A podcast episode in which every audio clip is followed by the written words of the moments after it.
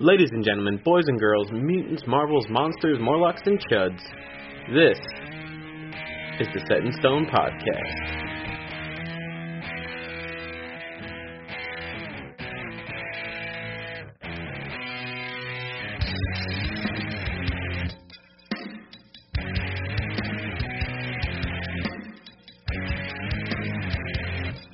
Hey there, everybody. Welcome back. Welcome to episode 7 of the Set in Stone podcast. Uh, it looks like we're going to be only about one to two episodes a month. I apologize for that. This episode is pretty fun. Uh, kind of uh, back and forth a lot. I go on a lot of tangents. Uh, I try to get through a list of influences and artists with our guests, and I just keep rambling on about a lot of stuff but uh, it's all in good fun. In this episode, our guest is my good friend Don Black, and Don Black is another local creator here in Vegas. He works with his partner, uh, business partner, I should say, creative partner, Preston Mack, and they're part of a company called My Unknown Designs, and you can find them and all their information at myunknowndesigns.com. And on there, you can find blogs and reviews, and even uh, a few uh, podcasts they'd done with me a little while back, interviewing me and finding out little tidbits about, you know, your slightly charming, totally annoying, but hilarious host. okay, enough with my ramblings. uh, yeah, so uh, sit back and relax and uh, check out this uh, pretty fun interview I did with my buddy Don Black. like a toothbrush Oh yeah, yeah. Oh, white paint. yeah. Yeah. Don from somewhere in the West Coast, yeah. Washington area, right? Seattle. I can't remember. Oh, where I'm from? Yeah. All yeah. over the freaking place. You can't be from all over the place. I You had to have been. You had to have been vagina burp from somewhere. well, yeah, that was Washington. Washington. Okay. Yeah. yeah. So I know you like to keep it vague because you're a man of mystery. Yeah, Bellevue. I, I'm jokingly a man of mystery, but I really have moved every year of my I, when growing up through high school. Mhm. Moved every year of my life but one, Yeah. and uh, so I really am kind of from all over. Uh, Cool. Moved around a lot in my adult life. Uh, Sacramento and Las Vegas are probably the places I spent the most time. I am I am the complete opposite. I've never I mean that I can remember I've never been anywhere but here in Vegas. Like when I was um I think no, I had to have been less than one, like only a few months old. Uh we moved to Florida, which is where my mom's from, and then like a few days before my birthday my little brother was born. Like they wasted no time. They said wait three months until you try again after a baby's born. They're just like that's got to be three months. Let's let's do it. And then so So what brought him to Vegas? um, I think it was just moving back. I guess my dad couldn't make a living out there in Orlando, and plus he was living with his my um, my mother's parents, and he just doesn't. He's just not that type of guy. He's like I'm an adult. I got to make my own way. Even though he's only like 25, you know what I mean? 26, just like I'm my own right. man. But that was after a couple of years, because I think I was like three or four. I think it was three when we moved back. So we spent about a year or two out there, and then, uh, and then yeah, so 31 years later, and I'm Yeah. still here. So I never understood. uh, I like Vegas. Don't get me wrong, Mhm. but I've never understood the thought process of moving to Vegas. Like my parents made that move too. It's like Chicago. Oh, there's a lot of arts and uh, history to that town. Same with San Francisco. LA has a lot going on for it. Like it's yeah, I, all those I can understand the draw. Um, but Vegas is kind of everything that has a draw is kind of designed to eat your money away and yeah. I mean, from a touristy standpoint, yeah. Yeah, because it's designed for outsiders. It's not really. Yeah, Yeah, the, but it's from also- the, from the public perspective. Yeah. I mean, like if you didn't live here and didn't know the city, then Yeah, yeah, but it's also one of the, from what I understand, one of the easiest places to get a job too, really. with with the casino industry, and Uh, um, and not just that, it's like it's like any type of misconception about a city. Like New York is full of you know muggers and pimps, and you know maybe like 40 years ago that was the case, but or 30 years, even 20 Matt years ago. cleaned all that up years Yeah, ago. yeah. Hell's Kitchen is now what Clinton, and it's like Yeah. million dollar homes. Yeah. But um, it's kind of funny. yeah, I know. But like, like people don't understand that there are houses and neighborhoods and you know Oh yeah. parks. You know what I mean? Like I used to go in the chat rooms back in the '90s, and people are like, "Oh, uh, you live in Vegas? What hotel do you live in?" I'm like, No, that's not how it works, you know? And that's what I was meaning. Like having lived here, of course, I can see a lot of draw to the city, and, and mm-hmm. there's a lot of great things that happen here, and some not so great things. But, Yeah. But it's like I can at least get the draw. But coming in, like when you're deciding a place to live, you want to move. You don't know about half of that stuff, and Yeah. like when you think Vegas, you think casinos, you think like Well, that's what, and that's one. So for some people, it's like, yeah, man. I, I, whenever I go to Vegas, I go to the casinos, and I make a lot of money. It's like, yeah, well, that's what once, twice a year, Right. You know, and then you you move here and you try to do the same thing, and you're just losing money, and then you become those people like, fuck Vegas, and not to get a job, and I, you know, I don't gamble anymore, and I can't go to the, the clubs, and it's like, well, yeah, no, neither do the rest of us. You Yeah. know, it's like we spend a lot of time in casinos with us because we're we're there taking your money, working the tables, and you know. But we're not here to talk about Vegas. We're here to talk about you.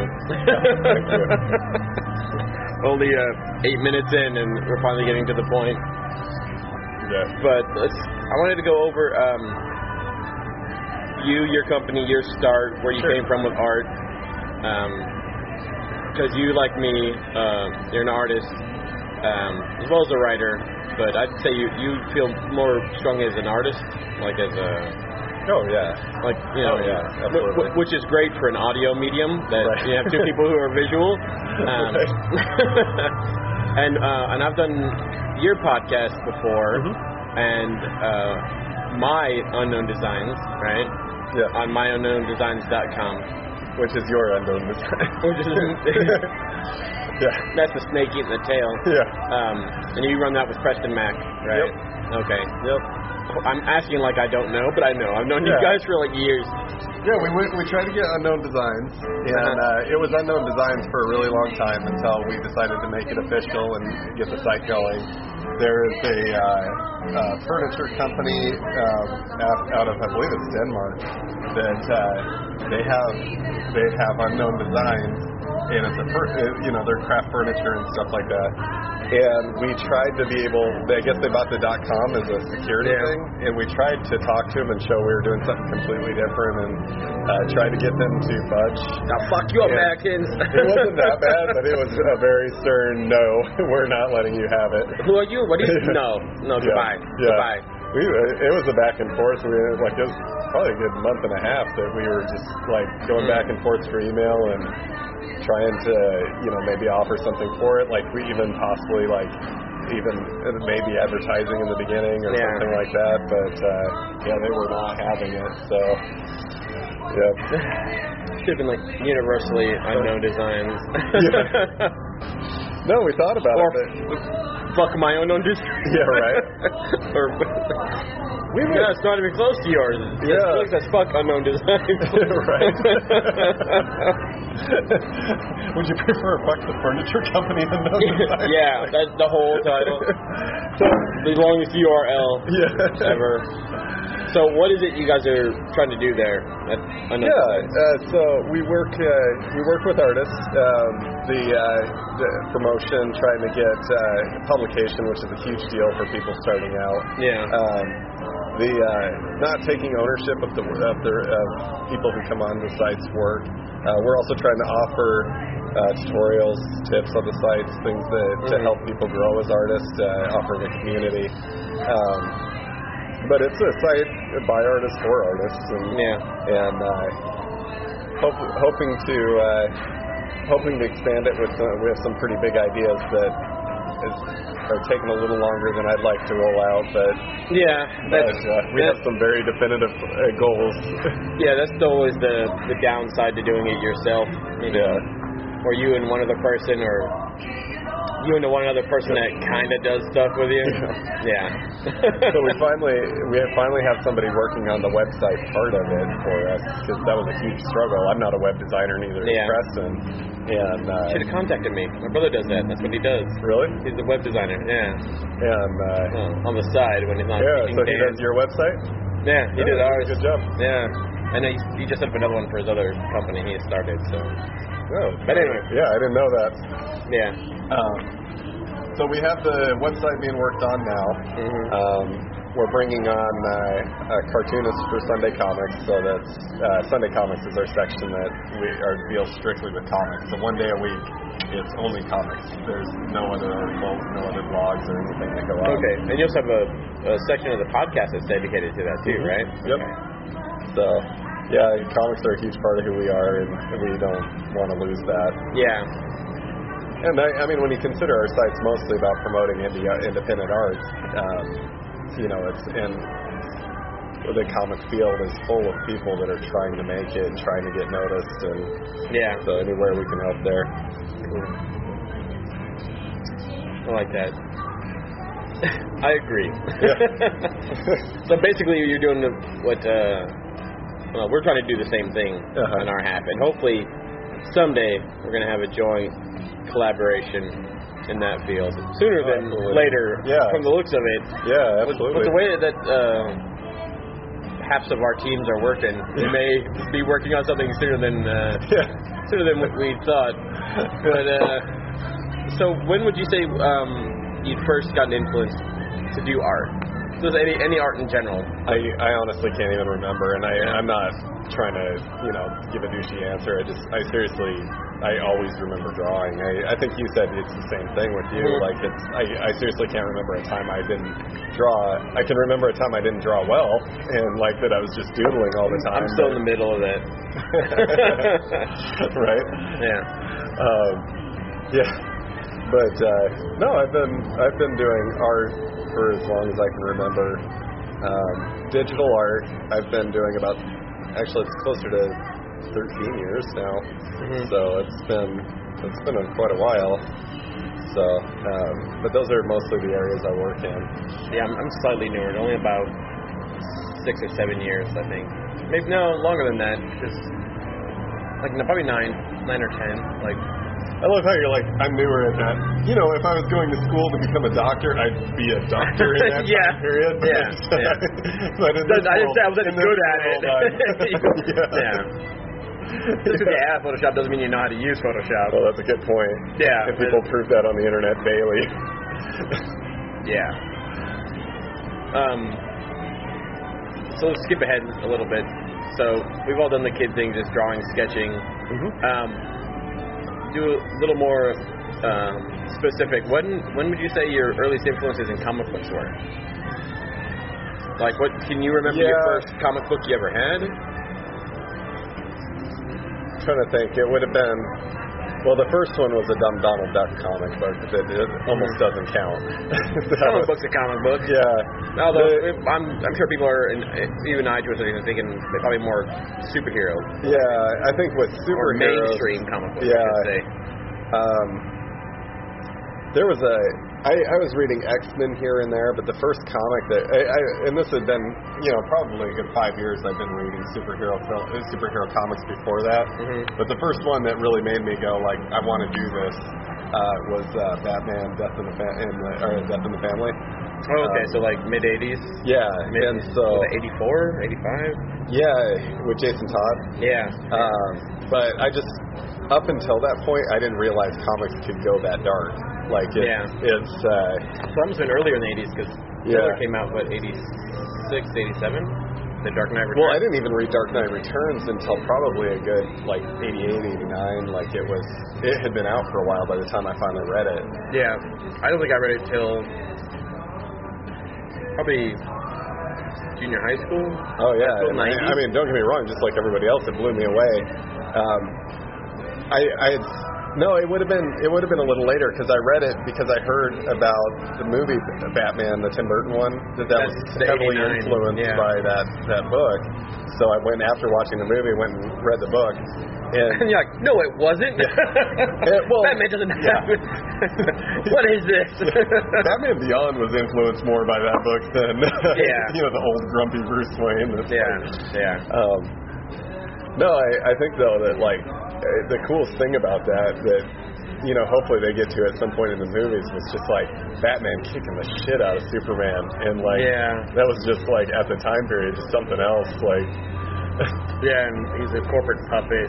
yeah, Yeah, I think one of the first comic I remember getting that I remember buying was an issue of Captain America, yeah, and it had like a a Mike Zeck cover. Yeah. It was like huge back in the 80s. Yeah. And it was this character called the Slug, just a big fat gangster that had like little wheels. That, okay, It's like a human mojo.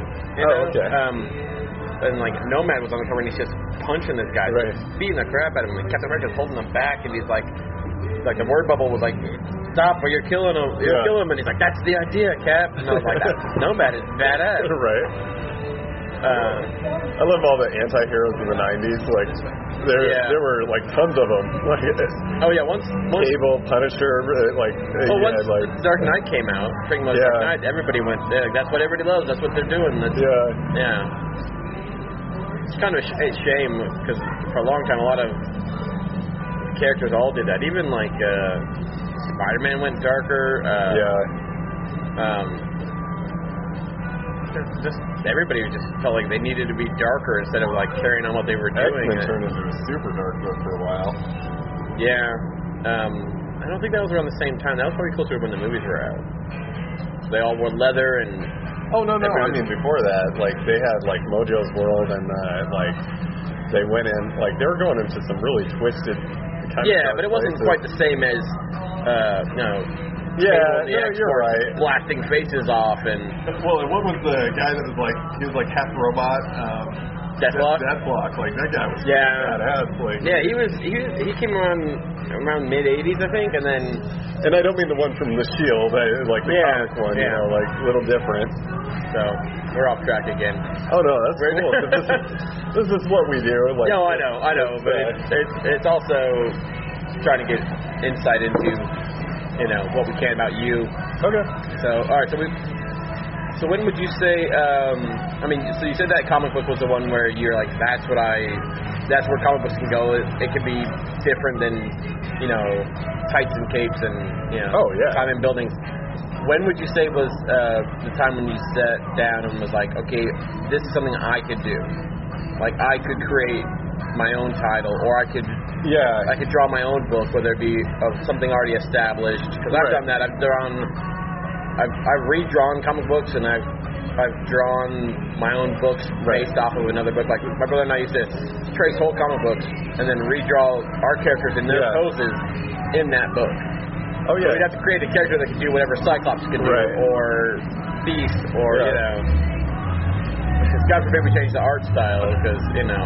Junior high, I I did do a lot of comics. Like it was, they were half of them were just awful, like like awful, awful. I go Yeah. back and I, I'm like, oh my god, I can't believe how bad that was. But um, so I mean that that was one of them that influenced me to do that. Um, X Men, um, Daredevil. I mean, I've read Daredevil longer than almost any of them, but Yeah. it's like, uh, um, but. Uh, um, I would always make these characters early on that were essentially the same thing as like like for instance like the X Men or something like that. Yeah. Slightly ver- different versions. So like instead of the blades coming out this way, they would or you know like Wolverine claws. Yeah. uh, audio.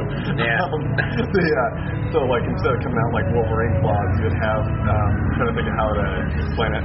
So there's like a, a blade on all four parts of the arm Yeah. uh, underneath the skin, and uh, it's kind of cybernetic, and it would flip out uh, to the front, kind of out like Wolverine's, and it would like Yeah. in the four parts.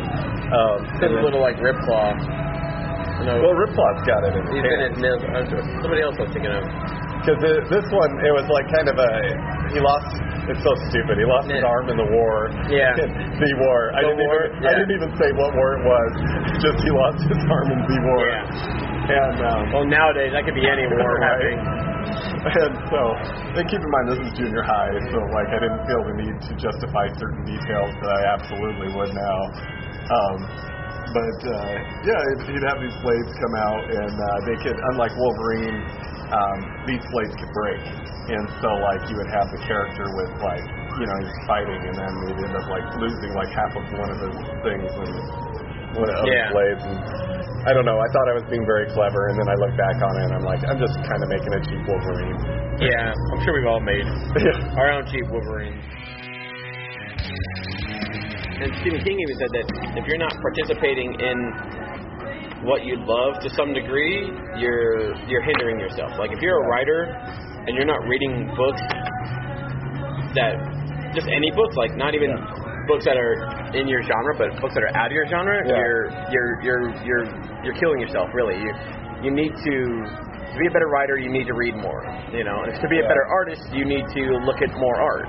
You know, like you need to you need to you know Probably wouldn't Not- kill and let's some look at more- artists to look at other types and of and art. fine art. Yeah, not even not even comic books. Yeah. Like you know, look at a book of photos. Look at uh, Yep. you know, 18th century paintings. You know, Yeah. Fourth century, whatever. I mean, you know, the great masters. You know, Yeah. it all held. You know, some of it can be applied. All right, so Definitely a lot more realistic looking over there, in my opinion. In my yeah, opinion. yeah, but it's also yeah. It's, I don't know. It's just just you could just tell like a different feel. Like even even you you know, and I don't want this to be sound super weird, but even when you see people from Europe. Um, you can kind of tell, like, yeah, that person looks like they're from Europe. You know what I mean? Like their their their structure, their the way they carry themselves. It's like Probably they're very. European. yeah, they all have ponytails and little pencil thin mustaches and smoke cigarettes upside down and yeah. Uh, No, I- they have goatees, yeah. But um, actually, you like most Europeans are awesome. I know that. Like it's it's uh, when I went over there, like yeah, there's the um, it's, there's a lot of bad stereotypes of Americans over there, but there's also a lot of bad stereotypes over here about those yeah. guys. That's like Vince was, um, you know, the artist Pants, Paolo Pantalena. Yeah. yeah. Oh, yeah. Well, Vince went over there and he's like, "Hey, man, I, um, he's like, I like your work." And he goes, "Okay," and he looks back down and keeps sketching. And basically, like, sent me a message like, like, yeah, I saw so and so, and and Pants is a kind of a douche. And I'm looking at the message and I'm like, I really hope that he knows that dude doesn't speak anything but Italian. right. Turns out he's like, did you know that Pants only speaks Italian? I'm like, yeah, dude, I was trying to tell you before you're like, if go all douche on him, you know? I'm like, whether he is or not, but it's like, yeah. I'm like, I'm like, I'm like, he doesn't speak your language. He probably knows one percent English. You know what I mean? He's such a douche. He tips 14%. Yeah. He actually calculates out 1% less. Yeah. Wait, you go over ten? oh my god. But um, yeah. Uh, It's like some creators, like they could be uh, douchey, whatever, and I don't. I mean, but as long as they're not hurting anybody, you know what I mean? Like, I'll enjoy their art. Like David Goyer said a bunch Yeah. of stupid shit recently about She-Hulk, and Right. it's just like oh, about how she was. she's basically a porn star, Yeah. and you know, still Yeah. still fuck the Hulk or whatever. And I'm like, yeah, it's a good thing I like your writing. You know what I mean? on, your art seems to back him up, though. well, we didn't say the art community was full of a bunch of intelligent people, but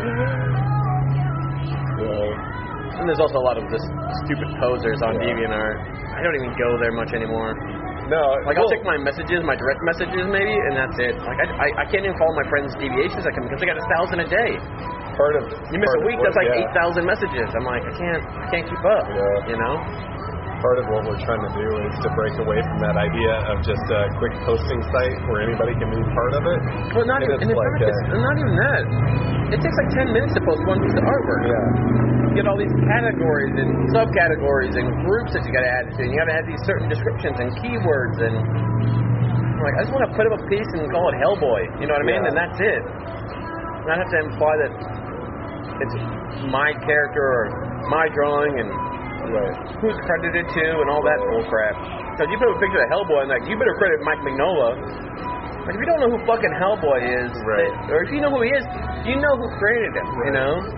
I'm not saying that I own this guy and he's my own creation. You know. Wait, Del Toro didn't create Hellboy? well, for the masses maybe, but Kidding. so. Oh, where was I? Probably comic books. Douchey people. Yeah. Douchey art. Yeah. So. All right, we'll do kind of uh, what did my brother call it? Artist Alley, he called it. Okay. Um, kind of give us a quick rundown. Some of your favorite older artists, newer artists, just like your top top list. I mean, we'll hit a number and then just I don't. I'm not gonna count it out, but you know, like influences. I'll just put it that way. Okay. Um, a lot of fine artists, which I don't think we're looking for. Um, yeah.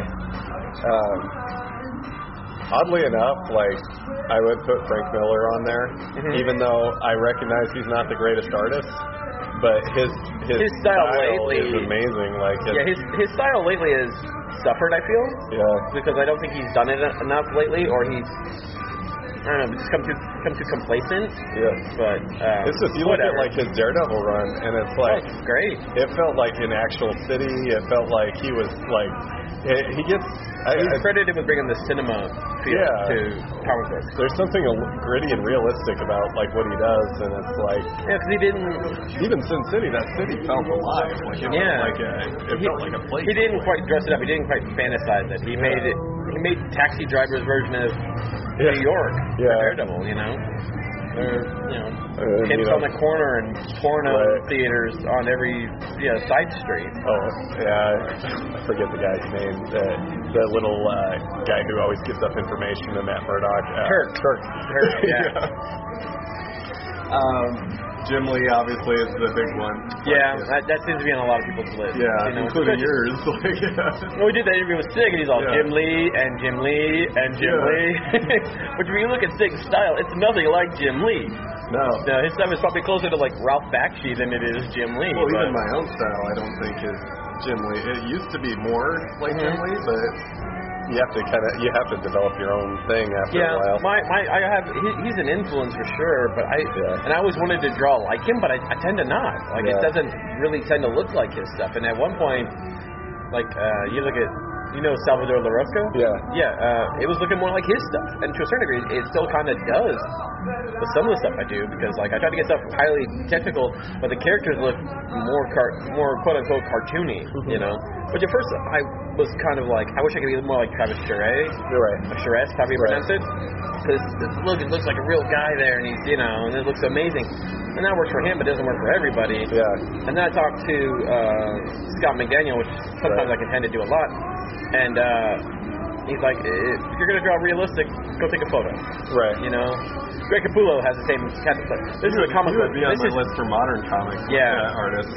yeah, uh, and they're both like, if you're going to do that, go take a photo. Go, you know, trace a trace a, trace a photo of a person.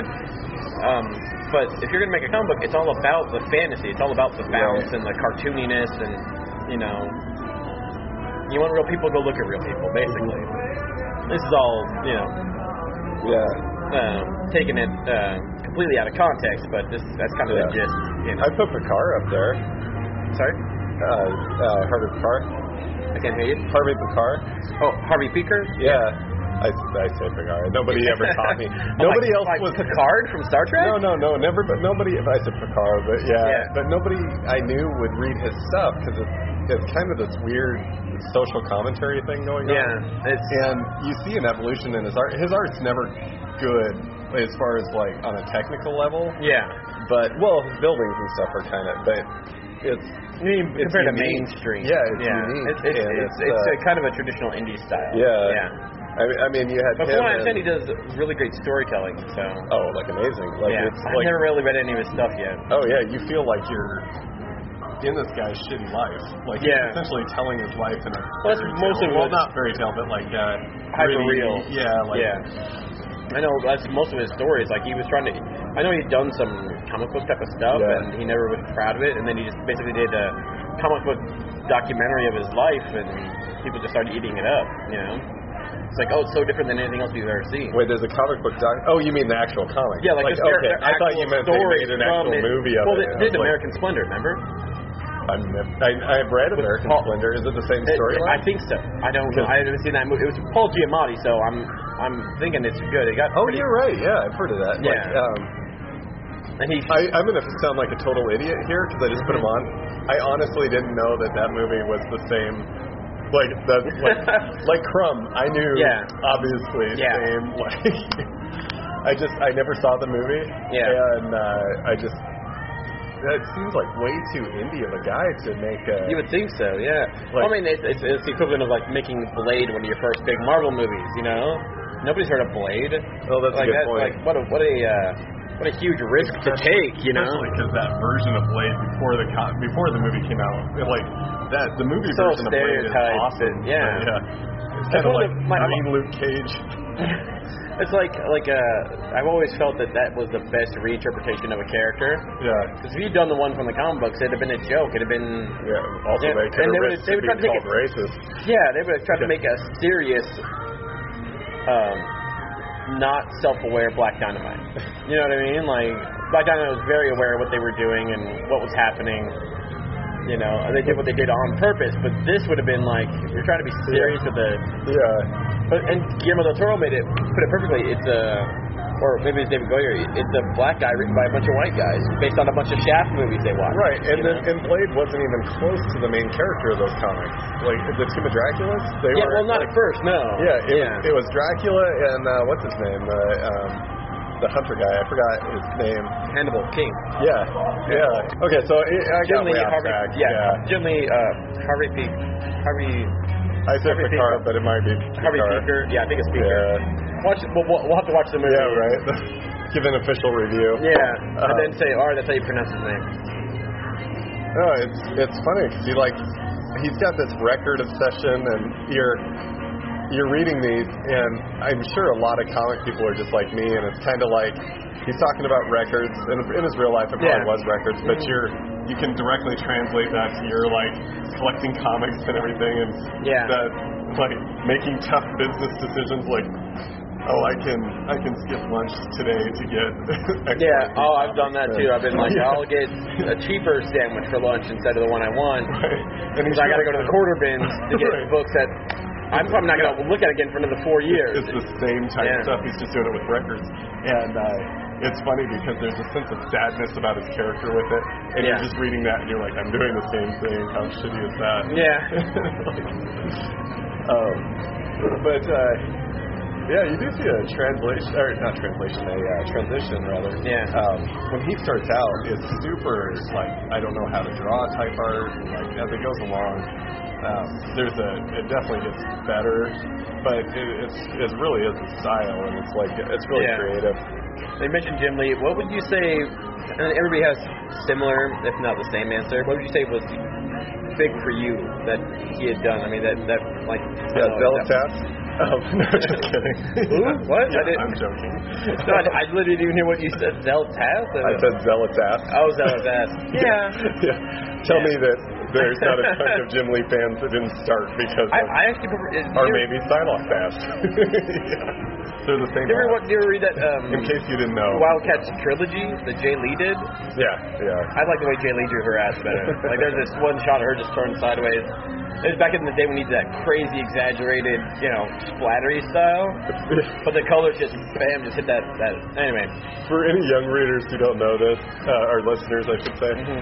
um, yeah, they didn't like. Now they at least try to somewhat hide the fact they're showing you an ass shot.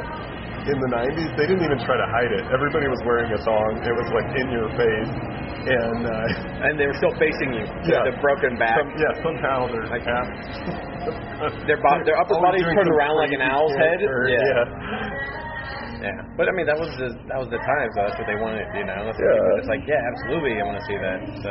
Well, and like to be totally honest, I'm going to get off for just a second. I'll come Yeah, right yeah. back.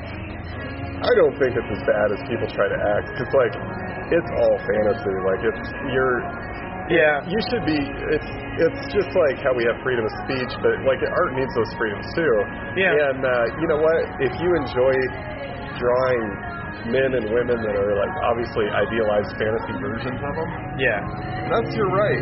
Whether or not people buy it, that's Yeah, I mean, and I, I agree with that. Yeah, I agree with that on a certain level. It's like, it's like people are like, you're objectifying women, and it's just Yeah. like, yeah, well, I mean, it, it sounds sexist, and it probably is, but you know, sex sells. People see a hot woman on the cover of a book or something, and they're gonna pick it up Yeah, because that's the audience that we're placating to. But if you come in and you see it and you're offended, you're obviously not my audience. You know what I mean? It's like. And I shouldn't have to change what I do just for you, just for that percentage. If you don't like it, speak with your wallet. You know what I mean? Don't buy my stuff. Right. You don't have to. And it's not like like it's a cover of a guy, you know, choking a woman and Right. calling her a whore and smacking her and kicking her baby. Right. It's not. It's just you know, it's something slightly scantily clad woman. Yeah. Like I have a character in my book. You know, she's got a slightly revealing costume. Yeah. Like she's got like an open window in the shirt, like one uh, right, where the power hole in girl. her heart is. yeah, where the hole in her heart is. And she wears like like a, a mid drifted kind of outfit. Right. Like you can see her her abs and you know she's kind of got Right. some li- low Well, your guys are like you have. and, the and then that's way. just it. There's yeah. just, you don't hear the other side of the argument. Like, how dare you objectify this? Look at that. Wolverine is naked, cutting people up. Freaking and Weapon X, he's like his Yeah, he- origin story is. He's all naked with robot parts Yeah. on him, you know, and a big Yeah. helmet.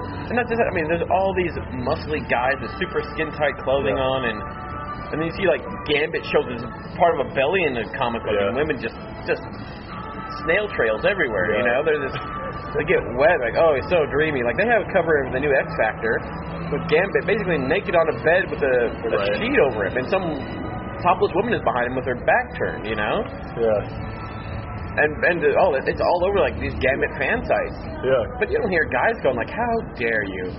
How dare you objectify me like that?" Yeah. You know. But I mean, but I understand both sides Same of the with, argument. same thing with games, like like fighting games. Yeah. They talk about like Chun Li. They're Like, have you seen the guys in those games? Like, yeah, it's no, like you're not even. it's all unrealistic. Yeah. And and like um, I know there's one website. I think uh, who is it? Uh, Gail Simone, who I love. She's a great writer. It's like uh, something like like draw them draw, draw like redraw Hawkeye or something like that, where you take a female pose from a comic book and you draw Hawkeye in that Yeah. pose. So like like all his blood Yeah. sticking out and like in every pose, and it's just like yeah, it's kind of ridiculous, you know.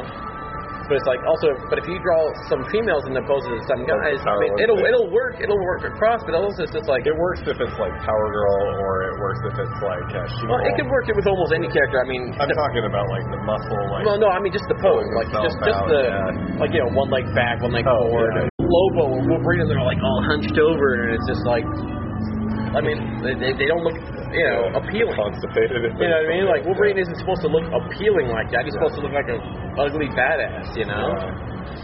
Which has kind of gone out of the fat favor too. Like he used to be this this short, ugly Right. bad boy. Massively hairy arms. Yeah, I mean, like, and the, some comic artists go have gone back to that, but now, I mean, and thanks to the movies, and you know, God love the movies. I'm a Hugh Jackman fan forever. You know, especially the newest one. and Crush actually. every day, Yeah. not just Monday, but Like, between him and uh, Just between him, Steve Amell, and John Barrowman on uh, Facebook, you know. And, Insta- and Instagram is like, yeah, I- you know, John Barrowman is Wolverine. You've seen Torchwood, right? He yeah, yeah, basically. gets killed and he's like, Yeah, um, but uh, but you know, thanks to Hugh Jackman being a super attractive guy, yeah, women. I mean, and women love the bad boy too, but not not back in the day for the same reason that they do now. right. Like, oh yeah, I remember that's that's who Hugh Jackman played in the movie, and he's so hot, and you know. I wonder what would happen if we started attacking all these cheesy CW shows and stuff that like girls like for not being realistic, unrealistic expectations of men. Uh, you know, all those. Oh, there's that are- definitely that. Um, was it? Some some site was like, you know, I blame Tom Hiddleston for the women's high expectations of men. You know, But like it's reality- an actual page you go to and it shows you all these things that Tom Hiddleston does, and it's like, But in reality, I don't. You know, it's not my thing, obviously. Yeah. It's like, so what? That's their that's their fantasy life they live in there. Like maybe even Twilight's in Exactly. life. It's I don't understand it, but it's their right. yeah. I mean, Um, I I I, I but it's like it's, again, I spoke with my wallet. I didn't go see those movies. Yeah. I saw one trailer before one of the X Men movies, and I was like, or no, before Spider Man Two, one of the trailers Right. first. No, it was the Amazing Spider Man. I'm sorry, the Amazing Spider Man, the first one. Um, before that one came out, there's a trailer for like Breaking Dawn Part One, Yeah. and it it finished, and I looked at my brother. I said, "That's the most I've ever watched of any Twilight film."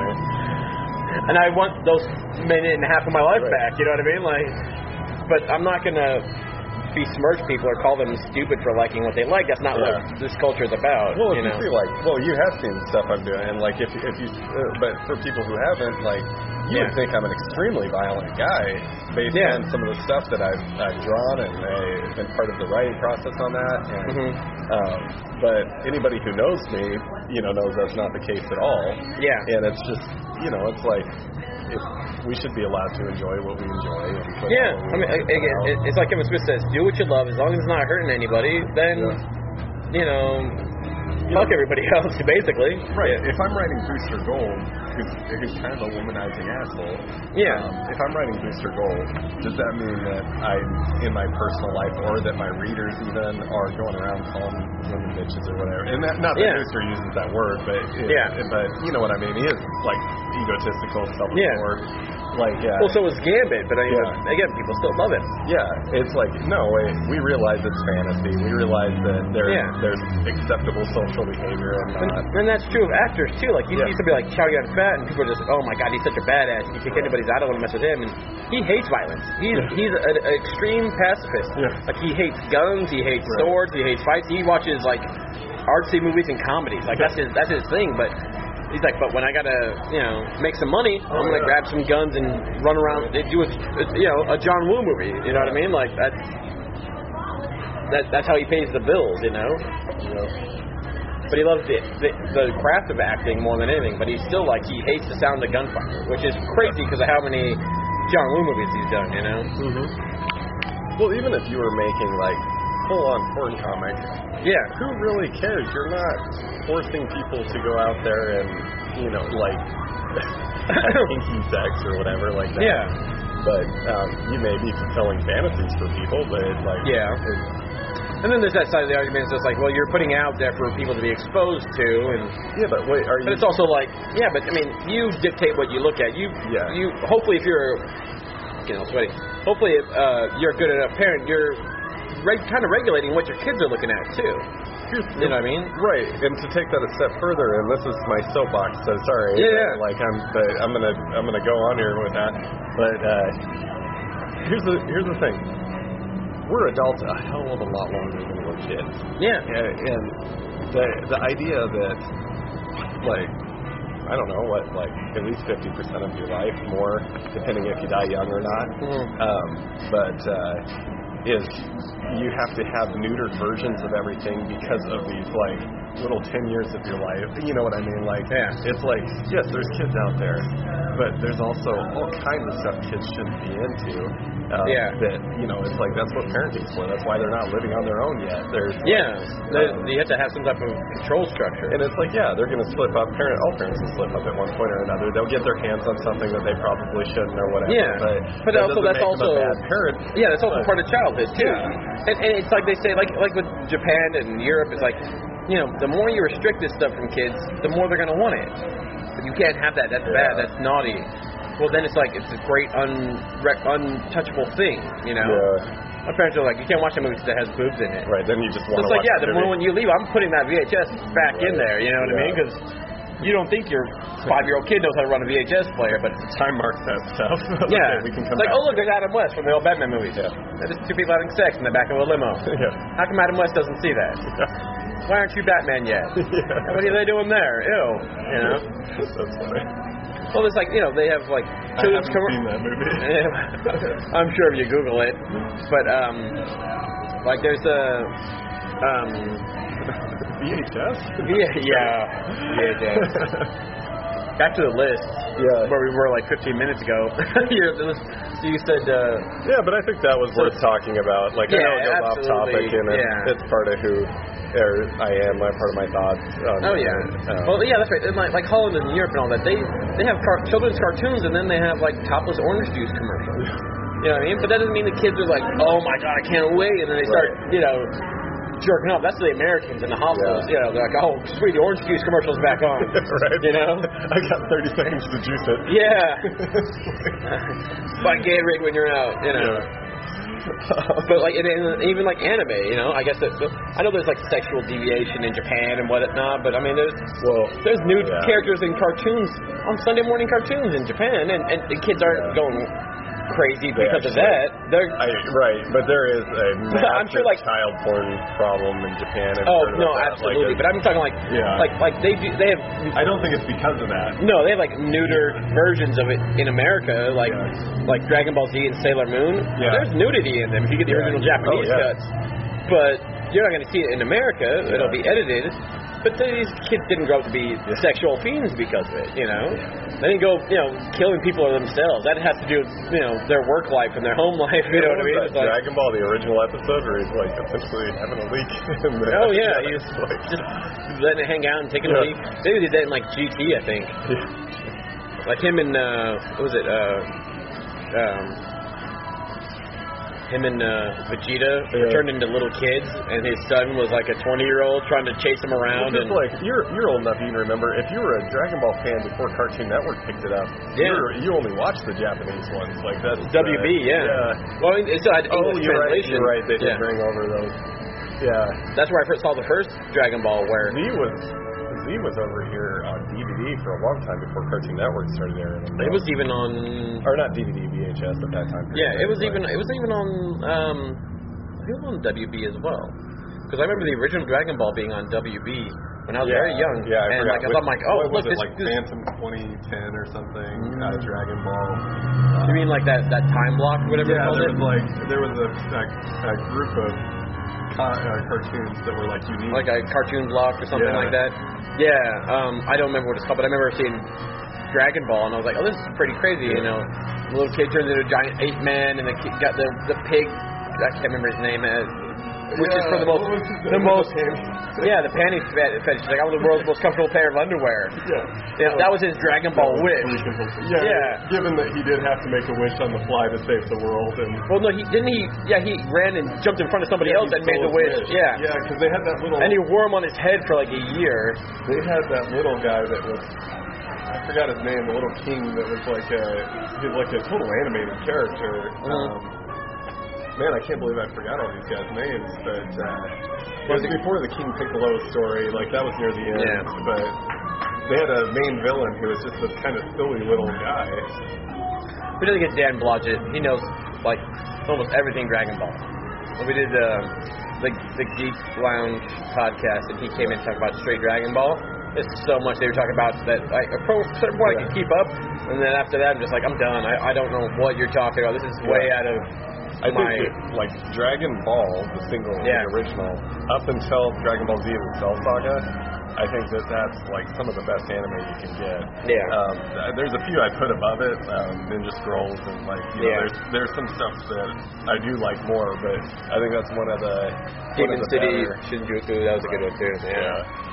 I'd even put. I, a Oh, lot um, of people would agree with disagree rather with me on this one, but I'd even put Ranma above. I love Ranma. Ranma half. That oh yeah. so freaking funny. That, you know where I originally saw a lot of anime was uh, Saturday morning, 6 a.m. Yeah. Sci-Fi Channel had anime block, Yeah. and they would show movies. And, and at one point, like at, at the point where they had Project nothing, and like yeah, um, they had uh, the, like Ronin Warriors. They used to Yep. show episodes of that. Um, but they, uh, That's how a lot of people were introduced to anime. Actually. yeah, and, and at one point, like they would have like a 15 minute block where they didn't have anything to show, and they would show this film festival stuff, and it's just this one long 15 minute like shot of this little character walking across the screen, and then the background kept changing. Yeah. And that went on yeah. for like 15 minutes. Yeah. This is the most boring anime I've ever watched in my life. You know, Yeah, I remember that. it's like, I mean, it looks great, but it's still like, again. And then they would show it again. They had another 15 minute block where they had nothing to show. You know what's funny? It's like a lot of people today. I guess they don't know where we came from in animation. Because when anime started getting big, and like Akira really, really pushed anime, Oh, yeah. like more than I'd even say more than Dragon Ball for pushing it out there. Yeah, get Um, the exposure. Well, because it had the theatrical release here. Yeah, and like just like making people aware of anime, and then Dragon Ball was probably the bigger series, but it wasn't. I don't know that I would say it's as influ- influential. But uh, Well, amongst the younger audience, yeah, which is now us. Right. so like Akira freaking comes comes out, and it's like the best animation we could even compare it to was probably the Transformers movie before that. Because like if you compared it to our TV animation, it flew away like anything. We I don't think I, I don't. If I did, I don't remember watching the Transformers movie. you've never seen the I don't. Transformers movie. I maybe if I did, if I saw some of it, but it doesn't. I don't have any recollection of it. Okay, I'm not a huge fan of the live action Transformer movies. Like Mhm. I, I would put them with like the original, or I mean not the original, but the Star Wars Episode One, Two, and Three. Like they're not really god awful, but when you compare them to what there was, it's hard to like them as much. Does that make sense? Yeah. So like, Yeah. like Episode Three was actually, I think, a decent movie. Yeah. But if you compared it to Four, Five, and Six, it's like Well, if you compare any of them, but it's Yeah. also we're also very biased. biased. Yeah. Yeah. Because it's like we were kids. that's what I had when I was a kid, and Yeah, no, I totally agree. And I. I uh, well, it, it, it- like I was saying, well, somebody I may have mentioned you, but uh, like Masters of the Universe, that was my favorite cartoon. I, was a. Right. I loved He-Man and Right. Thundercats. He-Man. I know it's like that. That dude could do no wrong. He's amazing. You know, Oh, I'm with you. it's like, uh, yeah, he's got a Dutch boy haircut and a harness and a talking cat. when he's like Adam. Yeah, and he wears pink bad. leotards in his time off, whatever. Um, No, to I'm make him more you. I'm a effeminate huge- and but if you look at those cartoons now, and they're just god awful. Like the animation is so bad. Like They did a decent remake of He-Man though on the Cartoon Network. I, I heard that, and I think I tried to watch one It's episode. on but Netflix. you're yeah, but I'm, it's also like that's not mine. But mine sucks. Like the memory of it is better than the actuality. of it. Thundercats. And that may not. Yeah, it, it had a few good moments, like when he would they would transform where he'd pull up the sword, because that was the original Japanese house studio doing that Right. stuff. You know, I don't think that was the same with He-Man, but it's also like that all came from the pilot, and you put more money into the pilot. And then every other episode, you just reuse the same animation pose, you just change out the background. You know. I think the thing that I remember the best, because it was newer, was like the crossover with him and She-Ra, because oh, it's brand new animation for the most part, Yeah. new characters, crossover, which was huge as a kid, but you know, and like, and, and not saying that Star Wars the original sucked by comparison, but it's also like, I don't know, I'm also in the house of like, I'm gonna go see them in the theaters, the original, the, the one, two, and three, and I think one I saw like three or four times because I went um, with my friend, and then I took my dad for his birthday, Right. and then I took my dad, my myself, and my brother when he graduated from the Navy up in Chicago while we were on vacation. Like as a graduation, Right. like, hey, we're gonna go see Star Wars. You're gonna love it. You know what I mean? And he didn't have any opinion one way or the other. He was like, yeah, that was cool. The lightsaber fight with the end was cool. And when we were kids, that's all I cared about. I wanted to see the lightsaber fights because that was awesome. You know. But if we're gonna, I mean, And if you look at these, if you look at these current lightsaber fights, infinitely better than the originals. You know, like Yeah. between Obi Wan and Anakin, yeah. That was amazing. You know. See though, if we're if you're talking about who I am and what I'm doing, it's the same for you. Yeah. I think the listener would get more out of who we actually are just off of the, the seemingly ram, rambling. Yeah. But it's like you know what? Star Wars was a huge influence on me, probably more than a Absolutely. lot of comic book artists. And it's like um, just because I just wish I could draw spaceships the way they designed them. there was, there was nothing like that. Like, you know, like, okay, even if, let's say, the new ones are superior and we're seeing through rose tinted glasses, so even though we Yeah. can't see it, they really are better movies. I, I don't fully think that's the case, but even if it is that, that way, And there's a huge audience that, that that is their Star Wars. But you know, these the thing. younger kids, it's like Right. who, who now are in the 14, 15 years old, 16 but you know what else is their Star Wars? The Fifth Element, and also, um, you know, all these other sci-fi movies that have Yeah. come out. Even, I, I know this sounds weird because you wouldn't think Star Wars, but when you go back and think of what we had in the limited selection, Yeah, even Avengers is kind of like a Star Wars experience for people now. Yeah. It's like it, the idea is it was like stuff you've never see, you didn't see anywhere yeah else. but it, it's almost kind of like a reverse. It's like it's like you had a Han Solo solo, a Han Solo Right. single movie, and then you had a Luke Skywalker movie, and then a Right. Leia movie, and a Chewbacca movie, and then they all teamed up for Star Wars to fight Vader, who was the villain in the Han Solo movie or the Luke Skywalker movie. You know. so if Disney really and, well, and from what it sounds like, that's what they're doing. They're Right. going to go back and do that. if Disney really wanted to make these Star Wars sequels be like the coolest thing ever, it probably wouldn't hurt them to follow that Marvel success plan and do apparently that. they are. And the guy who did um, Chronicle, he's doing the new Fantastic Four. He's going to be doing the Boba Fett solo movie. Like apparently they're doing solo movies for each of these characters, one a year. I'm so nervous for a Boba Fett movie. You have no idea. Yeah. Well, Boba Fett was kind of cool because he was like quiet and he was in the background and this like Well- crazy assassin and well, the thing is, I don't, I didn't ever really get him as being crazy. I knew him as being a quiet badass. Like, right. Well, yeah, Like the Wolverine. Books, the books came out and the books have him as like this kind of crazy religious zealot almost, and it's like um, you're like you know. Yeah, don't but- give him a backstory. He's cooler without it. Like he, everybody thing else, we already know his backstory because of the film. right. You know, he's the Well, no, no. the I clone mean, like, son the original, of. though, like in the original trilogy before the new one came out, like he was a ton of people's favorite character. Boba Fett, like you hear about Boba Fett all the time. Um, way more than like um, any of the other side characters. Like, Yeah. uh, um, Like Lobot from Cloud City. Yeah. But um, but I mean, it, it, I'm, I'm sure in the right hands you could absolutely do it because you did um, like you could if you made him like like Leon the professional. That guy had what maybe 12 lines in the whole movie, like Yeah, Arnold. he- One because he didn't speak a lot of English at the time. Right. But two, it's like it, it played to his character. You know, silent badass. You know. Shows rise to power. He has like a Mike Tyson voice, and so it's like total badass. Don't get me wrong, but it's like he, you know, he's, Well, we already know what he sounds like. He just eventually learns to stop talking. I need him alive. That's a yak back. Yeah. and yes, I just showed my age. Yeah. But uh so we'll uh let's get back to the list. okay. So if I'm going to talk art, um, there's uh, a lot of stuff that really influenced me. A lot of it was outside of uh, outside of comics. Uh, uh, there's a lot of I got into surreal art really big for a while. Uh, Max Ernst, he's a, a German artist, like blew me away. And so um, my art started going some kind of strange directions for a while. Um, but uh, I feel like when I came back and started, I was I really got into anatomy and started learning like real art. That taking that time and to really like delve into that because it influences even the realistic art in a weird way, and it's like areas that you wouldn't think. So like, um, it's this just really strange mix. so so learning the fine art helped influence the comic book art then. Would you say Yeah, oh, absolutely. So going then from learning, yeah, I kind of went a backwards way of doing it. Like I, were- I was trying to imitate fine artists first, and then I went into learning anatomy and necessary structural. Well, you that's know, the they it's say a lot of people like you got to get the basics down first before you can. You got to know the rules before you can break them. Right.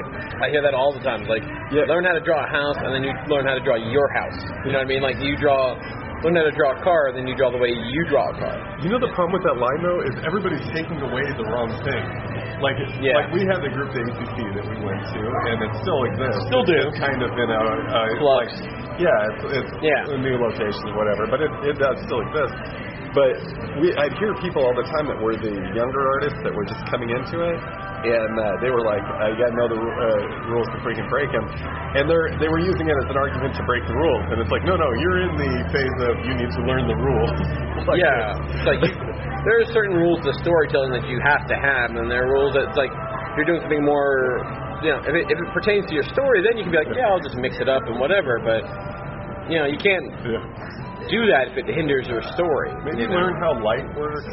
Um, Yeah. You know, uh, yeah. You know, you may have a, the anatomy in an arm right, doesn't mean it, it looks right. You know what I mean? Like, I, I so wish this was a video one. I could show an example of like some of the arms I've seen. yeah, like uh, not comfortable at all. one of- like was it Glenn Fabry said there's there's a difference between what looks right and what is right. Yeah. You know what I mean? You can draw something that's anatomically correct, but doesn't mean it's going to look visually interesting. Right. You know, like there's a reason Jim Lee draws arms and hands the way he does because that I mean it's te- it could technically be right, but it visually looks better. You know Oh, what I mean? Like if you look at the way that he poses some people like Superman with his fist flying out and his one knee bent and one's like kind of slightly bent and one arm tucked back, you know, from a front view that looks amazing. You look at that Right, from the side and it's a dude like he looks like a cat. You know what I mean? It's like Yeah. you can't see me, but yeah, it's like it's very awkward looking. Yeah. It's like well, that's why you don't draw him that way from the side. You draw him, Yeah. you know, arms back, legs straight. Right. You know what I mean? Uh, so All right. Wolverine is Can- a little silly when you think of that. Like, Yeah. squatting almost like with the the claws out, the classic pose. Like, Yeah, I mean that's why when you see it in the no, I guess movies. out here. But if you turn that even just a little bit, it would look like he's trying to take it down. Yeah, so in the movies you'll see them do that, and like he'll bend over and pop his claws, but the camera will zoom in to crop in just the claws and the face and the Yeah. shoulders, and that's all you need to see. Because in real life, it's just like, what? Why are you squatting? Like, oh, you look weird. You know what I mean? It's- yeah. but uh, we'll continue with your influences here. Oh, okay. Um, it, it just it's you know those are artistic influences um, when it comes to story and like I, I'd say like like we were talking about Star Wars everything those were huge influences on like just visual aesthetic. Um, Yeah. Um, the uh, God, what's his name? I totally forgot it. Listen to episode three or four with Ish, uh, Sig. Um, He knows uh, Ruffle Quarry. Oh, there yeah. you go. Yeah, yeah. not as much a single artist from, but as a just a publication, heavy metal big time. Yeah. Like like big time. Yeah, that, that gives a nice uh, non-American influence. Oh, a lot of yeah. European artists. crazy. Just Yeah. like it, like you talk about alien planets. Like Yeah. it's just like ridiculously crazy stuff. Uh, when you're in fantasy, like Game of Thrones, visually, not storytelling wise, but visually, doesn't necessarily have anything on the stuff that was going on in some of the stories of heavy metal. Like, yeah, um, but they're also yeah. I'm not talking story. Game of Thrones. no, no. I mean, but like visually, they're they're they're limited by having to create an environment based off of That's something in a book, but they also have to use real locations. They have to film in like Iceland and Oh Finland yeah, and all oh yeah, that. absolutely. I just mean like that. you- You're talking about people that looked at the medium and just were like, how far can we push this? How could like, you Yeah. know, it's just like the crazy. Well, they also weren't limited by what else had gone on before. Like Yeah. they weren't limited like some artists. Like this is a house style. Like we to draw like John Romita or Right. uh, John Buscema, you know, or whatever, or, or even like Jim Lee to a certain extent. You know, Yeah. there's a house style that's like we want everybody to look like Jim Lee. Let's get Andy Kubert. His style's like that. Uh, Marc Silvestri, you know. And uh, even like Ghost Rider to a certain extent, what some of the Yeah. '90s stuff was like, oh yeah, that's very Jim Lee kind of influenced, and you know, and then he left, and then they're like, we'll just keep doing that. Like a lot of the '90s comic books were all trying to have that one formulaic style. And it wasn't until like much later, like late '90s, early 2000s, that they started breaking loose and trying different stuff. Like Joe Mad, it's kind of like it was kind of like, a lot like Art Adams. You know what I mean? Like back in the day, like did like Excalibur and like the first Yeah, Uncanny yeah. X Men. If you look at his stuff, it's like that's so Art Adams heavy. It's just ridiculous. Like Oh, if you could make that if you make comparison. the comparison, yeah. absolutely. It's, it's very, it was very much. Plus, he had like traditional inkers on his work, like Dan Green, who he's been working in the field forever, which I didn't know. I thought he was kind of fairly recent in the '90s, but no, he's been doing stuff like before Silvestri was on X Men. You know what I mean? Yeah. Like way back then, like '82, '83, or whatever. That's awesome. Yeah, and he's he's really good. And but he's also one of those artists that like you can definitely tell he did ink. You can tell his style over somebody else's work. What happened Like, to uh, what's his name that did Maxx? Sam Kieth. Yeah, Uh, he's still doing stuff. I think he does a lot of indie stuff. Uh, I don't know what he's doing now.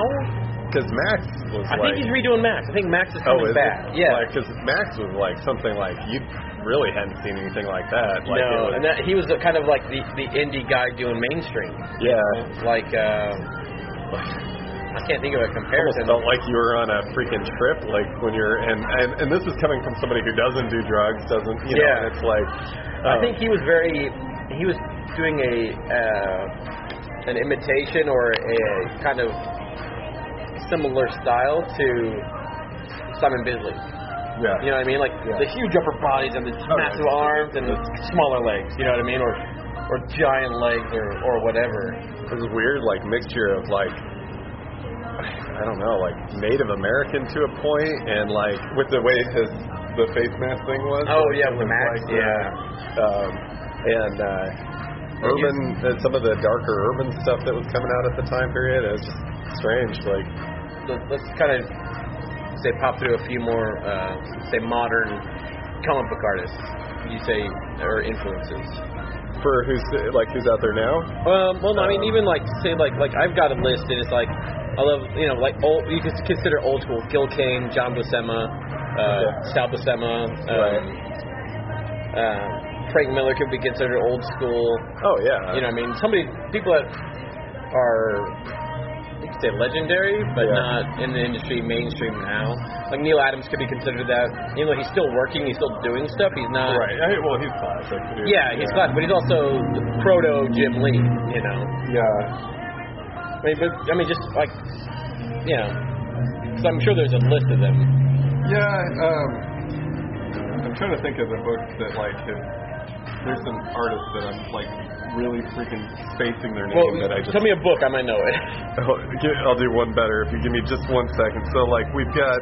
Um, lately, I've been reading like original sin, and I've been reading a lot more mainstream in the last couple weeks. This is rare for me, like you know that I like Yeah. almost all like indie stuff.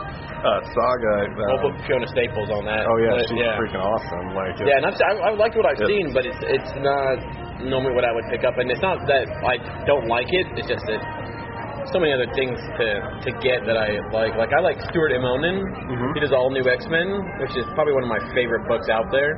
Where they bring the young X Men to the future. Oh, yeah, like- oh my gosh! And his, his the, the, the, the the trifecta of team or whatever the the, the Beatles team they have, Bendis, Immonen, uh, Wade von Grawbadger, the Right. inker, and Marte Garcia. Garcia yeah, best team I've seen on a book in a long time. Like the, I, Yeah. everything they do, it's like it's like how can you guys get any better? And then the next issue comes out and it's like boom, it, you, it's even better. You know what I mean? Like Yeah. the story is amazing and visually it's amazing. I mean. On every level, and then the that guy, the colors he does, like the colors for Joe, uh, Joe Mad on uh, you know Bagley. Mark Bagley. oh yeah, Mark he's, Bagley. a- he's one of the ones. Um, but Ultimate Spider-Man, regular Spider-Man. yeah, He's doing the Fantastic Four now. So, have you heard of The Wicked and the Divine? It just came out. I, I saw some of the the books. Yeah. Um, I don't. This is my first experience with this team, so that's why I was like, I didn't know the actual artist's name, but the Yeah. art is like awesome. It's like this weird, like, um, almost like 30s mixed with like raver a little bit. Like, I, it's hard to explain. Who's the artist? Um, oh, hold on, I got it right here. Um, but like, I'll don't look at the cover because this is. I, I know you guys can't Yeah. see this at home, but that's that's uh, that's Oh. just the cover. But um, Jamie McKelvie. Yeah, I know of him. but the art, this is the actual art. Like, so I'm gonna I'm opening an example. Yeah. For but uh, it's kind of like. And this is just the opening, but it turns like really freaking like dark and weird. But the whole thing has this like 30s feel to it. Yeah, it's a very it's like- simplistic style. It's uh, yeah. I think he did. Um, think he did uh, Runaways just recently, like before he did that, Like, like the a, relaunch. Runaways No, no, no, Good. no, not the original, but the most recent one. Oh, I haven't read that. Yeah, me neither. But I know he's one of. He's kind of like one of those artists that people are like, yeah, that's kind of like uh, comic book teen. You know what I mean? Like Yeah. that's that's what they think of when they see that. You know? This, this one's kind of weird. It's like a superhero one, but it deals with like mysticism, but not like Shazam. Yeah, I, I'm probably explaining this. probably like like more like the occult stuff. yeah, Or, but imagine like if the occult created superheroes. okay. Um, okay, so I, I don't want to give away too much just in case somebody reads this, but it's like immortals have to become uh, immortals can die and they become mortal for a certain amount of time. Yeah. and it's through all this weird occult stuff and like they have their lives and they are gonna die. It's like it's it's weird. It's like Yeah. I probably actually said too much. Somebody's gonna check it out, but to somebody who's not gonna check it out, it's just gonna be a confusing mess. But uh, it's it's a trip. So I, I like that one, but I, I tend to like things that feel a little different than the standard. Um, I have my favorite like superhero artists, and you know, Yeah. it's like uh, there's a lot of variations on the people I like, uh, like what you were just talking about. Yeah, I, I like the old school artists that that um, that are more superhero-y, but like the ones that have shown growth. You know what I mean? Like there's some artists out there that um, they did stuff and it's it was great, and then there's other ones that are like, and it's like, and it's even better now than it's ever been. Like Silvestri is one of those guys. He has such a. You look at his older stuff, it's good, and then like he did like uh, for X Men, and then he did like Wolverine, and it got better, but it's still kind of the same vein. And then like he did like Cyberforce, and it was like even better. And then uh, he did Darkness, and that was like he just blew up. Like he got Yeah. super good, but he still had that same type of feel. But then now like I'm seeing stuff he's doing now for like Cyberforce covers and things like that, and he's just taking this to a whole new level. It's just he's like really. Cyberforce good now? I haven't read it. No. I know that it's like on volume five or something now. Yeah, I know they have a, a really steady following, but like the artists and such. More, influences on another time. Oh, sounds good. Yeah. So, Uh. in case it sounds like, yes, Trevor. In case it sounds different, we have a little co-pilot. Hi, Trevor. And stop. Because we're mobile. Yeah. We've got the mobile unit. Um, but, uh, no, it's always fun talking to you, man. yeah, yeah, it's Yeah. cool. So yeah, so so myunknowndesigns.com. Yep. Check, Check it out.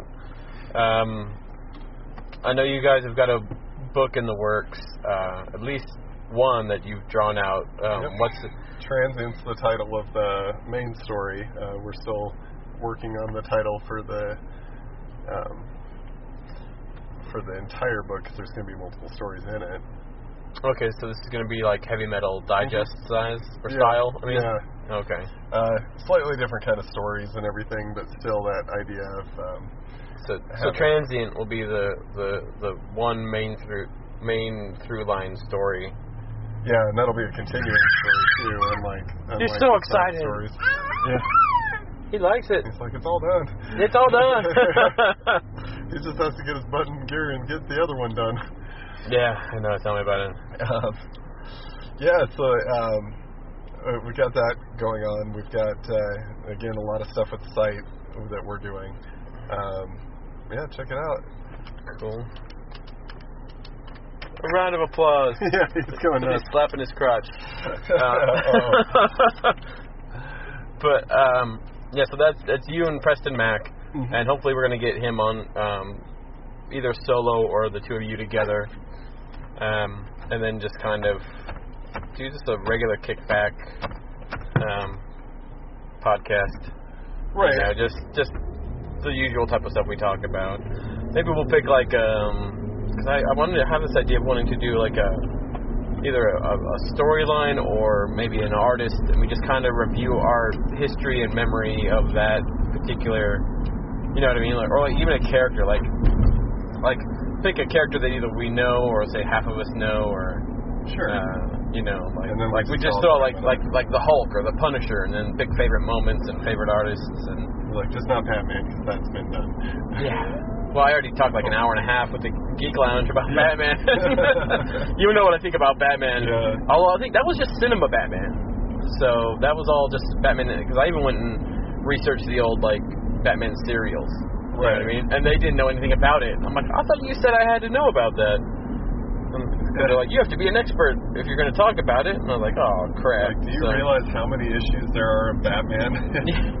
it's not just a thing of uh, you know running since what late 30s. Um, Yeah. it's it's not just that it's been running since the late 30s. There's been multiple issues per month for years and years and years. Yeah. It's like, yeah, Yeah. Uh, mine, mine's more of a. I don't know like, anybody that's read all of Batman. Oh, yeah. Well, there, there's there's some I know like some people that do that with certain titles, but it's also like they're not as vast of back catalog. Like, uh, Well, and where would you consider like to say you've read all of Batman? Where would you go? Like, do you include Justice League? Do you include all the spin-offs like Eternal and Beyond? And um, yeah, yeah. I, I I would think so, but I'm I'm, I'm certain that there's uh there's a uh, there are some people out there who have done that. I know Jeph Loeb has read um what is it like every Superman comic ever written or something like. I, uh-huh. Uh, did you did you listen to his interview on Fat Man on Batman? Uh-huh. Yeah, he did an interview with Kevin Smith, and he's like, I, my garage has this one wall, and it's full of every single, maybe it was Fantastic Four Really? comic ever published, like from number one on, like, and every type of reiteration and reprinting, and yeah, it's it's pretty astounding. Uh, It's I, I can't, it's some and that's not really not a lot, but I mean, I'm trying to think of Ever, Maybe it's one copy Yeah. of every mainstream, every Marvel and DC book ever published. Like that. that seems That's that. Hollywood money, though. yeah, that seems impossible when you think of how many they put out a month. Yeah. Um, yeah. not to unless it it's, is, unless it's like unless like it's it. maybe unless it's like mainstream title like like X Men, Fantastic Four, Avengers, like maybe something well, like that. if you're reading what like ten comics a week, and I guess if you Yeah. had the money, that would be doable. And Yeah, because I mean, sometimes you go in there and you buy comic books. You're like, I can't believe I spent sixty dollars, and then some guys Yeah. go in there like I spent like four hundred and eighty dollars. You know what I mean? It's the way to do it. And- do like well, Netflix, yeah, absolutely, but it- type thing. yeah. So so I'd like to know do something like that where Oh, we just do like random thought and and sometimes just the regular conversation we have not about comic books, we're, we're kind of leaning around it. yeah, You know, even that type of stuff is kind of cool. Like that's kind of what Jordan and I do. We just talk about whatever, and then you know, and I, if those ever, if I can find some way to present that in a format that would make sense, um, because I I've always I've mentioned time and time again about just doing another podcast where it's about whatever. Like where uh, we can, I can be as crude and stupid as I want. That doesn't reflect on the main yeah. Set in hear you. I stone title. Yeah, like Well, like a Smodcast was about films, and then he did like, you know, Yeah. the real Smodcast where he does talk about, you know, crazy stuff like you know, Yeah. jerking off in a Yeah. portable at work or whatever in a porta potty, and you know, We try to keep a balance on ours. You probably noticed that. There's a little bit of maturity, but it's not like. oh yeah, I Yeah, it's noticed not a significant bad cut that I thought like that was really funny. Yeah. But you probably got family that wouldn't like that joke. I remember you looking at me like, "No, my parents are upstairs." I was like, "Yeah, and know They're not my parents." You know what, though? I Me and Preston were just like, Yeah. "Fuck that." You know what I though? I did try to keep your opinions in there. Oh, I'm not. like- I'm not. And, and I was a guest on your podcast, and I. No, no, but. I mean, even like when you listen to it, Yeah. somebody would know where you stand on that issue, and same with Preston. Absolutely. And and it's like that was a big thing for me. It's like I I am going to cut it down a little bit to not be offensive, but I don't want to take away what you're saying. Yeah. And well, so- that's like uh, I did an interview with another person, and like they stated a reason for doing something they had done, Uh-huh. and then they stated another reason right like Right, ten minutes so earlier, and I was like, well, the, this one is less offensive Right. to you know, and like this one sounds more like.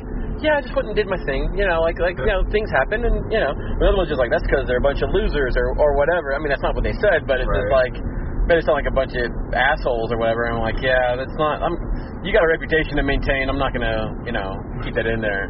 Like I did an interview with. I uh, won't say who it is, but somebody we work with. Oh, That's right. one. That's all right. Um, Uh, somebody we work with uh, has a habit of just saying that that people are morons or stupid, and it's, Yeah, yeah. it's like Well, no, it's you different- can't do that. It's different if it's that's their their personality and everybody knows that. yeah, But if they're just saying stuff randomly, just like, yeah, I know, that's why I did that, and it's like, yeah, but you just contradicted yourself, and you sound like a tool. So, yeah. like, I did an interview with another artist uh, that, like, he said a bunch of stuff, and I'm like, I don't know what to keep in, what to leave out. You know what I mean? And then he mentioned it to me the other day. He's like, Yeah, we did that one. I think you got a lot of editing to do. I'm like, okay, so now I know I got a lot of editing to do. That's funny. Cause like he'll, It's it's also subtle. I don't know if you noticed that, but there were a few areas of conversation where we went to something else and came back, and then that something else we went to Yeah. actually fit better in a different segment. yeah, So again, making sure that what's being said is still accurate to what you're talking about. Not Yeah. I don't want to you know like edit in a way that doesn't accurately represent you. yeah. Um, but I uh, I did move entire chunks of conversation to where they kind of fit to what we were talking Yeah, about. and that that I don't mind. Uh, uh, and I don't know, maybe it's just because that's how I listen to podcasts. Yeah. But it always sounded like it was just getting started. You know what I mean? Like I'd Yeah. rather have heard all three segments in one segment. You know what I mean? right, Like because we did it as three. three separate podcasts. Uh, well, one of them I wanted to do for the comics. Yes. Uh, and that was the reason I put that out there. Um, the other two, um, the reason I broke them up, uh, it, I know it sounds weird, but it actually, um, the idea is we needed short material that people could come into Mhm. and just like get a like a bite-sized thing on the way to work. Um, where when we go video, which is where we're planning on going next, then we could take the podcast and just let those go like the entire length, you know, Yeah. two hours. yeah. So there was a logic behind it, and whether or not it's flawed. No, yeah, no, I know. It's like Yeah, I and I understand. Like I said, it's your it's your podcast.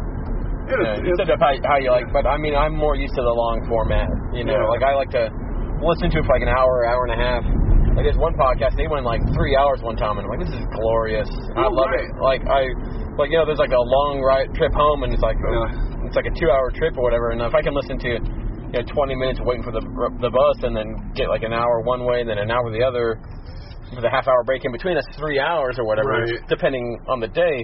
If I can listen to a podcast, one whole podcast the whole time, you know, or even an hour and a half, like on a regular day. No, it's I'm like- with you. I'd rather yeah. have a long podcast personally, and Yeah. or even like YouTube, like a tutorial that's in depth or something like that. I Yeah. would, lo- I'd, I'd take any day over like the little short, just like oh, here's a quick tip. Um, but uh, but not everybody's that way. In fact, I think the majority of people seem to be. the majority of people seem to like that short, quick, hmm you know, fix. Yeah, I know one guy but- says he likes like the 20 minutes. He's like, so what, like 15, 20 minutes? And I was like, well, what type of podcast do you listen to? He's like, well, like technical. I go, yeah, because you don't want to listen to somebody talk about Well, yeah. something technical for, you know, Yeah. an hour and a half. No offense. I mean, like it's like like a, a podcast about art, which is kind of what my, mine tends to lean towards sometimes. Right. You know, it's not very good if you don't have a visual to go along with it. That's why Jim Lee, one, he's Jim Lee, but two, his videos that he shows people how to do stuff get so many views is because you can actually see him doing it. Well, you know the videos I put up for him. Oh, yeah. From the from the uh, other Comic Con, like I haven't in my personal stuff, or I shouldn't say my personal, but you know through the Mhm. site, it's not even close to the views I got on those three videos I put Oh up. no, like Um, it's like in the thousands. Like at like uh, um, I'd have to check, but I wouldn't be surprised if the Batman one's well over four thousand now. yeah, Um, like he just did another one, uh, yeah, from this one. female anatomy. Yeah, I think it, it had like Liefeld joke. Yeah, that that I didn't do that. People were giving me flack, and it, it's like like they're like, uh, I like his this and I like that, and I'm like, yeah, I know. I I never once besmirched him for Torpedo boobs. For no for for having a career and being successful at Oh, no, you know what I mean? Like part of me wonders like, how did this happen? Look at his art, you know. But it's also like, well, that's that's why people like it because of the art. But I never never Right. saw a big growth. You know what I mean? Like that's what disappoint. It's more disappointment than it is like hate. It's like you could you have so many places you could go and so Right. many more things you could do. Look at your contemporaries. You know, Uh-huh. like your stuff looks the same way now as it did 30 years ago. You know, or however long ago. yeah. It's like you know the Yeah, stuff he did in the current. Mutants? Yeah, well, I mean, the stuff he did in the Hawk and Dove now looks like the stuff he did back in the old Hawk and Dove. You know, I don't see a growth in style. You know what I mean? It's like if you look at Jim Lee at the same time period as Rob Liefeld, and then Jim Lee now, there's a there's Yeah, significant yeah, there's significant growth in in style. It's it's it's kind of uh, a shame, you know, because he does have, to have such a following, and I would be a bigger fan, and I liked him back in the day, but you know, there's like things you see about like personal opinions on this and that, and it's like I hear you, but you know what though? Like having like you know briefly met him and then watched watched his thing, he lies his ass off. Uh, like he he totally does that. Oh yeah. But he's very likable, a lot more a lot more so than you'd think People, you'd expect. people like him better as a person, I guess. I think more than an artist. That's what I, from what I understand. Even uh, comic book resource, the website, Yeah. uh, CBR, they uh, they don't really say good things about him as an artist, but they do say he's like Mr. Comics, like he's like one of the friendliest people in the industry. Yeah. And again, he lies his head off. Like Yeah. that cool movie thing that he said at Comic Con and made that big deal out of. What was that? Oh yeah, he was talking about how it's the Deadpool movie, and he's like, so this is the first ten minutes they've shown me and everything, and he mm-hmm. Sets up the whole scene. You can find it on YouTube.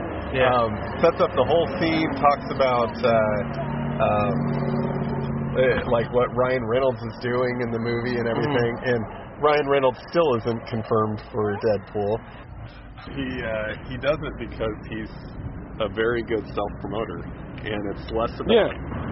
Although that thing with X Force, that's a huge accomplishment. But it, I also, it's like, it's like I made the comparison of Bob Kane and Batman. He never created the best Deadpool stories, you know. He didn't make Deadpool what he is today. The idea of like the perfect shot and all that stuff. Yeah, yeah. He had a lot of characters though that like personally I don't get why they were so popular. Like Longshot, um, He's kind of a I don't think he Long created Shot. Longshot. No, he didn't. Art Adams did. A, he had a series, and then there, who was the guy with the twin blades? oh, that's um, um, You know what I'm talking about? That Shatter- long Shatterstar. blonde. Yeah. Shatterstar. Blonde hair, red hair. Depends Yeah. on who, Yeah. what he felt like coloring it. Yeah. Yeah. I just, I, I don't know. I just have Yeah. a hard time. Shatterstar. Yeah. Uh, it's all about Domino and Cable. Um, Yeah. But no, Art Adams and Ann Nocenti, they created Longshot together. And that's a cool character. But uh, I think but Shatterstar is supposed to be like like Long Shot and Gambit meet Wolverine with swords. You know, that's kind of who he's supposed to be, but it's also like we've already got that. We've got Wolverine and Gambit. You know what I mean? We don't need a a, a long shot version of that. Because that's who he's supposed to be. He's supposed to be Longshot's son from the future. You know?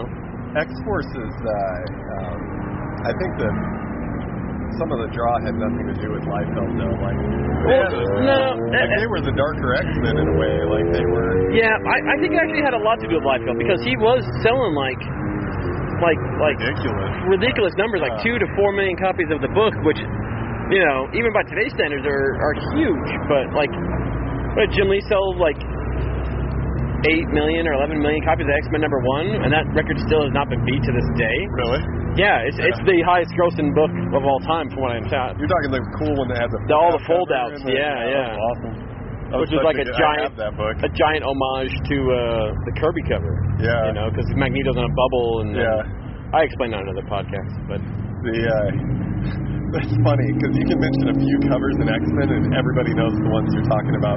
Days of Oh, Future yeah. Past, like that with the with the um, the Wolverine getting Yeah. burnt and with well no the one with uh, he has Kitty Pryde and there's in the background there's Oh, the wanted poster cover. Yeah, Yeah, yeah. and, like- See, I went the other way. I went the one where the Sentinel's holding Wolverine and he's blasting him. That's the one I always go to for. Um, and uh, Giant Size X Men number one. Everybody knows that cover. Oh yeah. Um, yeah. X Men original number one with the Yeah. Cyclops bat. Of course, he did. You're, like you just said, he Yeah. made an homage to that with Cyclops flat. Yeah, because that was called X Men number one, and then they turned it into Uncanny. But anyway, but yeah, uh, see, that's the type of stuff I'd like to talk about with uh, Preston. But Preston, Preston is almost on the end of like, I know he reads some books, but he hasn't doesn't have the vast quote unquote knowledge that No, he's that he's you or more- even I have. Yeah, he know? didn't. He didn't. He grew up with very specific titles, and Yeah. it was.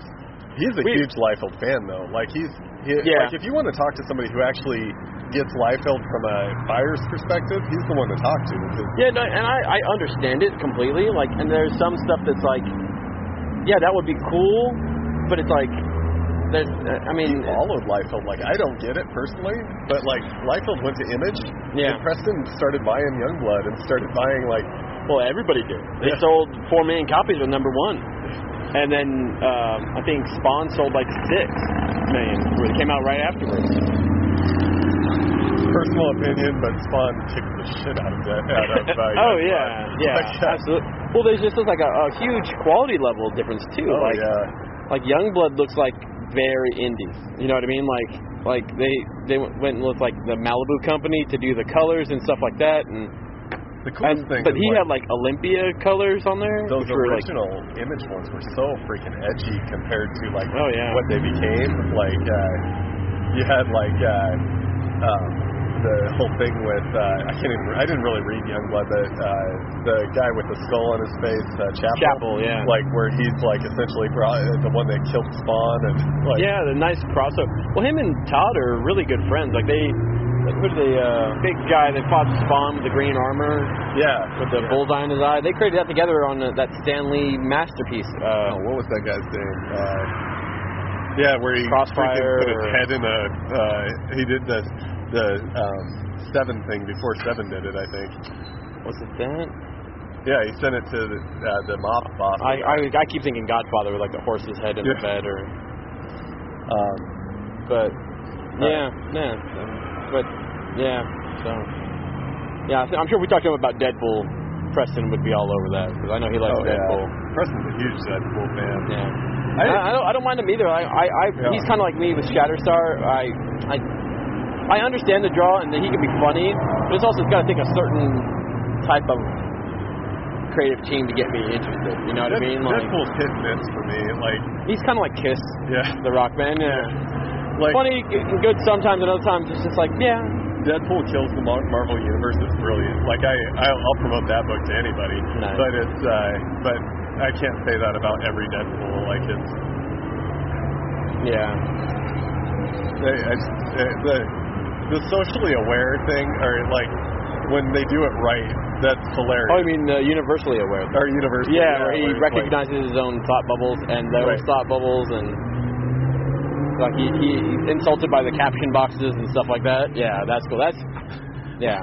like in Deadpool kills the Marvel universe, he's like, you know, Wolverine's superpower, it's not the adamantium or the regeneration, it's popularity. Yeah. like that's his true Yeah. power. Well, I think this is a good point to wrap it up. Yeah. So, so thank you, Don. Yeah. Uh, hopefully, we'll have you guys on next time uh, together. and We'll do something maybe a little less noisy somewhere. Yeah, absolutely. I'll have to come back to my unknown designs and do another Oh one yeah, well. that was a great podcast. Thanks. Yeah. Maybe do something long form and I can finish up that Venator. Is that what his name is? Venator? Or Oh, Anguish? Anguish, sorry. Yeah. That, that's that's that's that's Avenger Red's character. Anguish, sorry. Yeah. Yeah. I'll finish with that Anguish sketch I started for you guys. So. Yeah. Thanks, Yeah. yeah, no problem. Cool. And remember, these things should be bagged and boarded, you heartless bastards. For more information regarding Immortal Samurai comics and the podcast, please visit immortalsamurai.com for all the updates on Conquest, Chain Reaction, as well as art, convention schedules, and commission lists. That's www.immortalsamurai.com. The intro and outro music for the Set in Stone podcast is provided by The Devils You Know. You can find them on the Facebook page at The Devils You Know and at reverbnation.com slash The Devils You Know. Check them out. They're an awesome band. I highly recommend them.